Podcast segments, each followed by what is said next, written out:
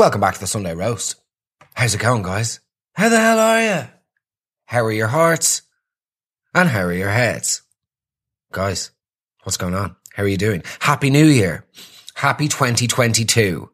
And lo, a new year was, how's it going, guys? Uh, good to see you. Good to hear, good to be back with you. Good to be beginning a new year, uh, together again. I hope you all had wonderful Christmases or made the most of what you had with who you had it with. Um, thank you so much for all of your support. Let's just keep this brief, the brief little prelude, intro, whatever. Um, thanks so much for your support. It means the world to me. Please consider subscribing to the Patreon, patreon.com forward slash Mark Megan. All the shows are sold out for March. However, I will be releasing a couple of tickets on the Patreon just as a giveaway, just giving back sort of turkeys at Thanksgiving style giveaway. Um, so yeah, if you haven't got tickets to the live shows and you still desperately want to go, subscribe to the Patreon. If you do have tickets to the live shows, but you just desperately want to be supportive and actually encourage me to continue this career in the arts, please subscribe to the Patreon. Anyway, done. Move on. Happy New Year. Happy New Year, guys. I hope you are all well. Um, I got a text yesterday. Obviously, it was New Year's Day yesterday. I got a text yesterday morning. Uh, I woke up. I was in bed very early on New Year's Eve but I woke up to a text message, a couple of ones, you know, the usual drunken slop into the family WhatsApp, uh, various other messages and well wishes. I got one from, um, a number and it was Happy New Year, bud. Make sure to give the family my love. Keith, I met you at a house party in Sandyford in 2017. My family aren't aware you exist let alone await your warm New Year's well wishes. I wish you well for the new year, but well, there's no relationship here. Let's be clear, Keith. Have you found God, Keith? Why are you texting me? This is about as relevant to my life as an auto-generated email from Hodges Figgis reminding me that there are still some items left in my basket from when I was doing last minute shopping on Christmas Eve. I don't need you anymore, Hodges nor Figgis. I got them all soap and box sets instead. By the way, can we discuss that? Once you've hit the bookshop on Christmas Eve, that's when you know you're scraping the bottom of the barrel. Trying to justify getting your mum an unauthorised biography on Paul Gascoigne just because it's 2pm and you're supposed to be meeting the lads in Kehoe's. Awful. Awful stuff. I remember Christmases like that. Happy New Year, brother, and make sure to give all the family my love. No, Keith. Under no circumstances will I be giving my family anything on your behalf. Um, Mum, Keith sends his love. New Year's Eve or New Year's Day. Happy New Year, Mum. Yeah, double kiss. Yeah, who's making the coffee? Happy New Year. By the way, Keith sends his love. Keith? The chiropodist? No, no, no. You know Keith. He sends his love. The butcher? No, no. Your father. Like, who is Keith? Also, Keith, you've broken the cardinal rule, okay? There should be a silent agreement with pe- between people who you've met at after parties that you should never talk about the party after the party, after the after party. If you see me walking down the street and I start to cry, walk on by. Keith, you don't get it. There's a rule book here that you're not following. If you've met somebody at an after party at a session, at the very most, there should be like a quiet look of acknowledgement shared momentarily before both of you move on with your day and the rest of your lives. In the same way that it felt sort of unnatural to see a teacher out of the context of the classroom and in the real world, the same applies to people you've met in the session. I don't want to see you, brother, and have to remember what happened back there. I'm doing my best to forget. We all are. We all want to move on with our lives. There's actually nothing worse when you get a reminder via text. Do you ever get that? Like you think, you think you've escaped from the situation unscathed, you know? Days pass and there's no knock on the door in the middle of the night from the chief of police. So you think, that's great, I'm in the clear. Then all of a sudden the phone pings. Little text message. Hey Mark, met you there the other night in McGowan's and you said you were up for doing it, setting up a vape company with me that also pivots as a mental health charity. Are we still on for a chat on Tuesday? Oh God. Block. Delete. Oh God. Because those sort of texts, by the way, are much worse than the bad texts. Like, I can handle somebody saying something like, oh, geez, man, you were at that party the other night and yeah, you were fucking weird. You were telling people you're the second coming of the Christ of comedy and blah, blah, blah. I can live with that. It's madness, but that's part of the game. What you don't want to get is, well, Mark, uh, Jonesy here. Yeah, I met you in Cherrywood there on New Year's Eve. You were saying you'd be up for doing a podcast on uh, 90s crisps with my 14 year old cousin Bren. He's outside the gaff now if you could give, give him a hand in with the wheelchair. Oh my God, what have I done? The things I've signed myself up for on nights out. Oh, but of course I'll do that charity 5k. Yes, of course I'll MC your sister's wedding. Absolutely, I do want to do the live shows. Do you know what I mean? These things that I've done that I regret doing.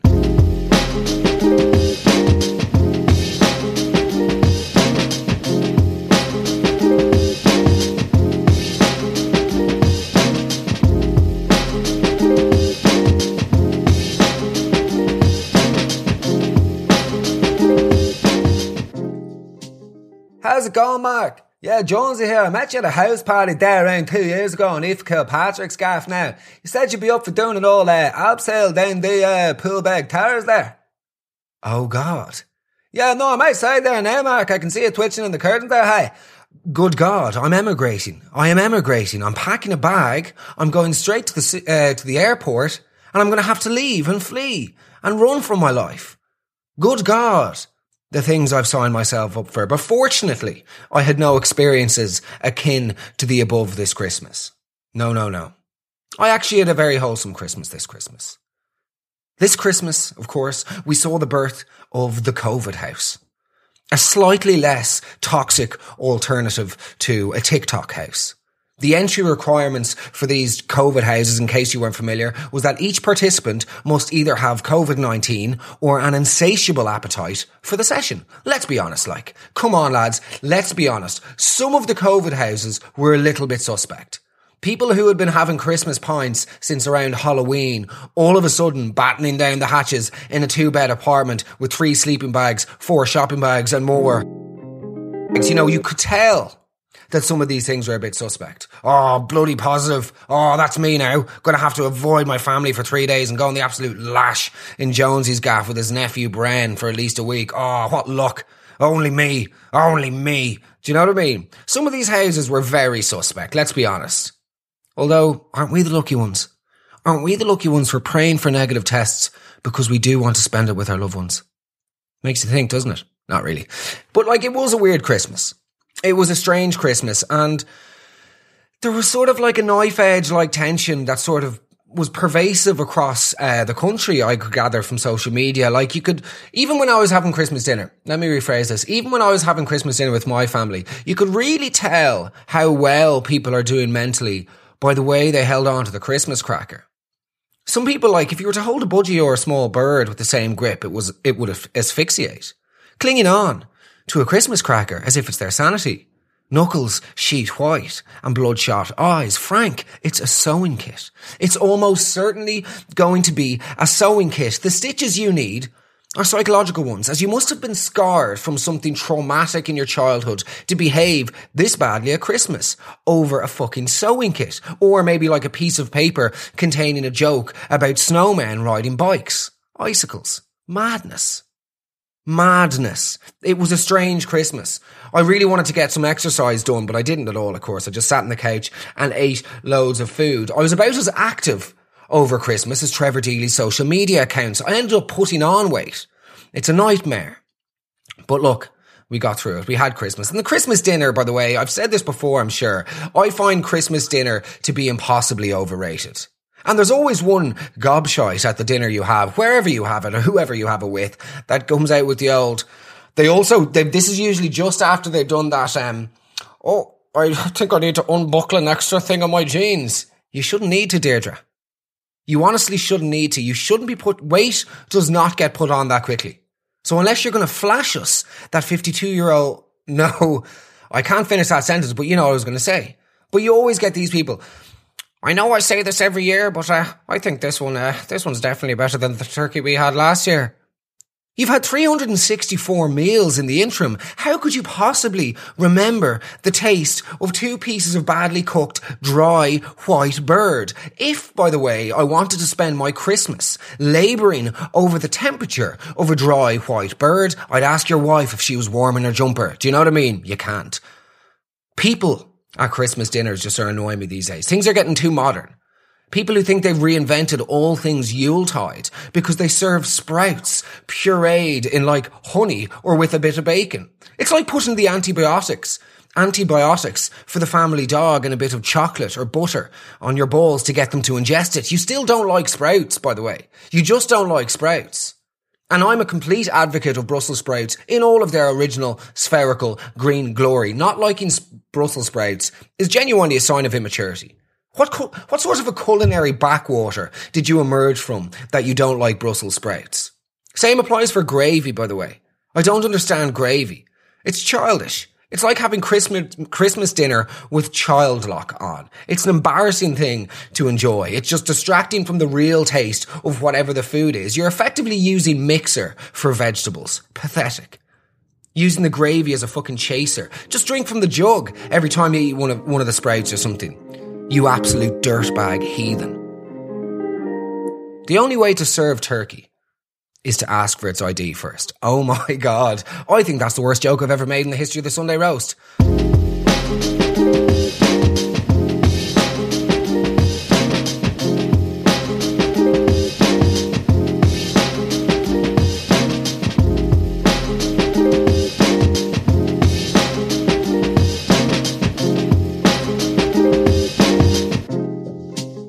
So yeah, you could take it that I'm not a fan of gravy up there with Ed Sheeran and mindfulness, it's criminally overrated. An embarrassing brown sauce.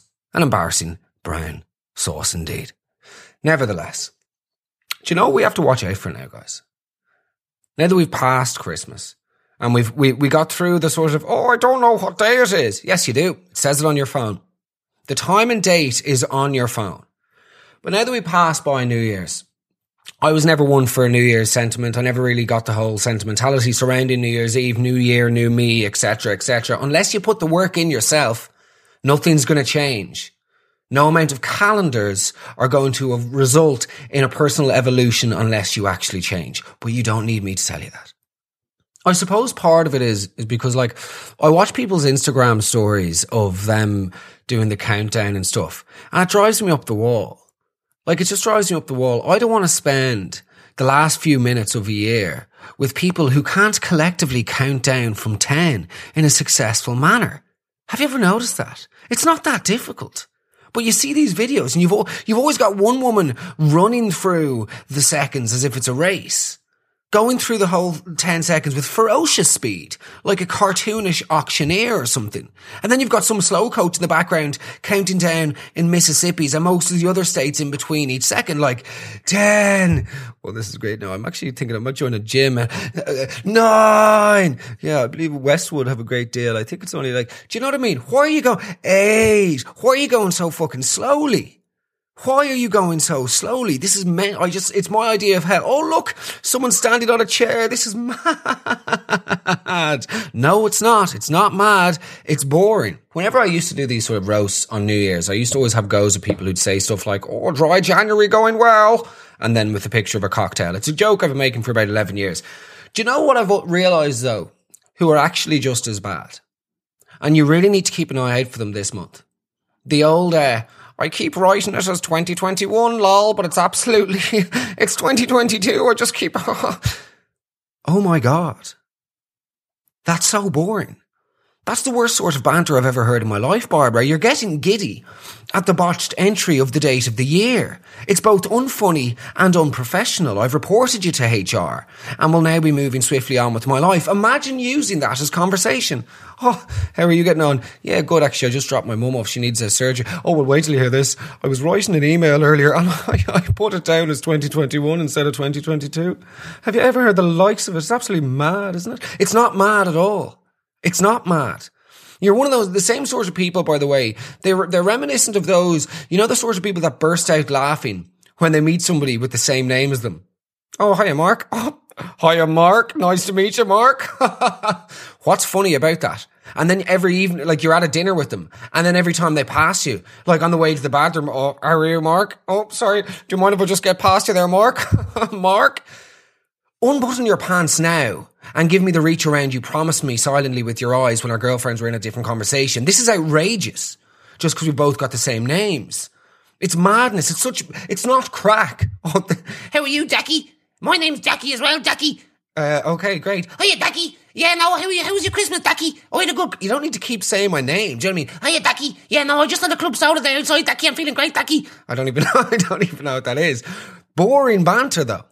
Absolutely boring banter. I just can't believe I've done it. Like, I mean, I, I know the year is 2022. Like, I'm aware of that, but I just I just wrote down 2021. Like, I, I actually don't even know what's wrong with me.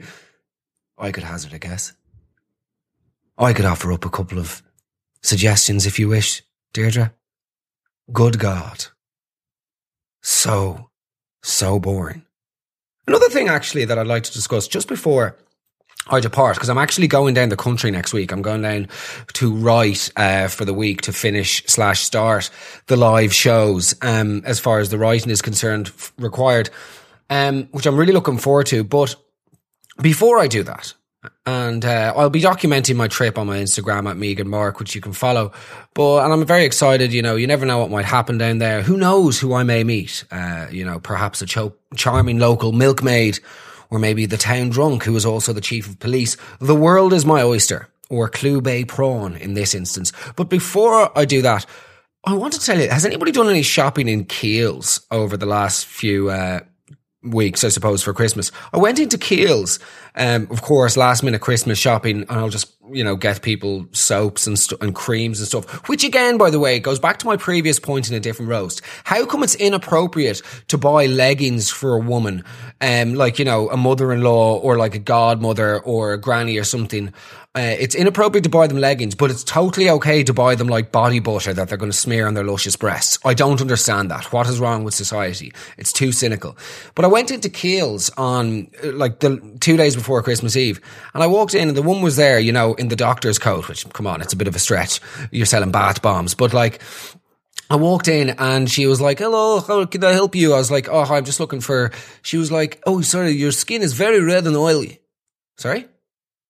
She was like, your skin is very red and oily. I was like, sorry, I'm, I'm coming in to get a few bath bombs for my Aunt Barbara. I didn't come here for a facial assassination. And of course my face is red and oily. I'm walking around Dundrum fucking shopping centre. It's about a billion degrees and I've got no Christmas presents purchased. This is a disaster and now you've just roasted me. It's madness. I don't know if that's exper- anybody else has received that sort of treatment in Kiehl's, but there you go. I don't mean to have a go at Kiehl's. I actually do like their stuff. it's overpriced. But um, there you go. Hey, Mark, I met you down in Knockanstockan Music Festival around 16 years ago. You said you'd be up for setting up a Lilo business with me there. Just send me your IBAN number and I'll come over. How are you, Ducky?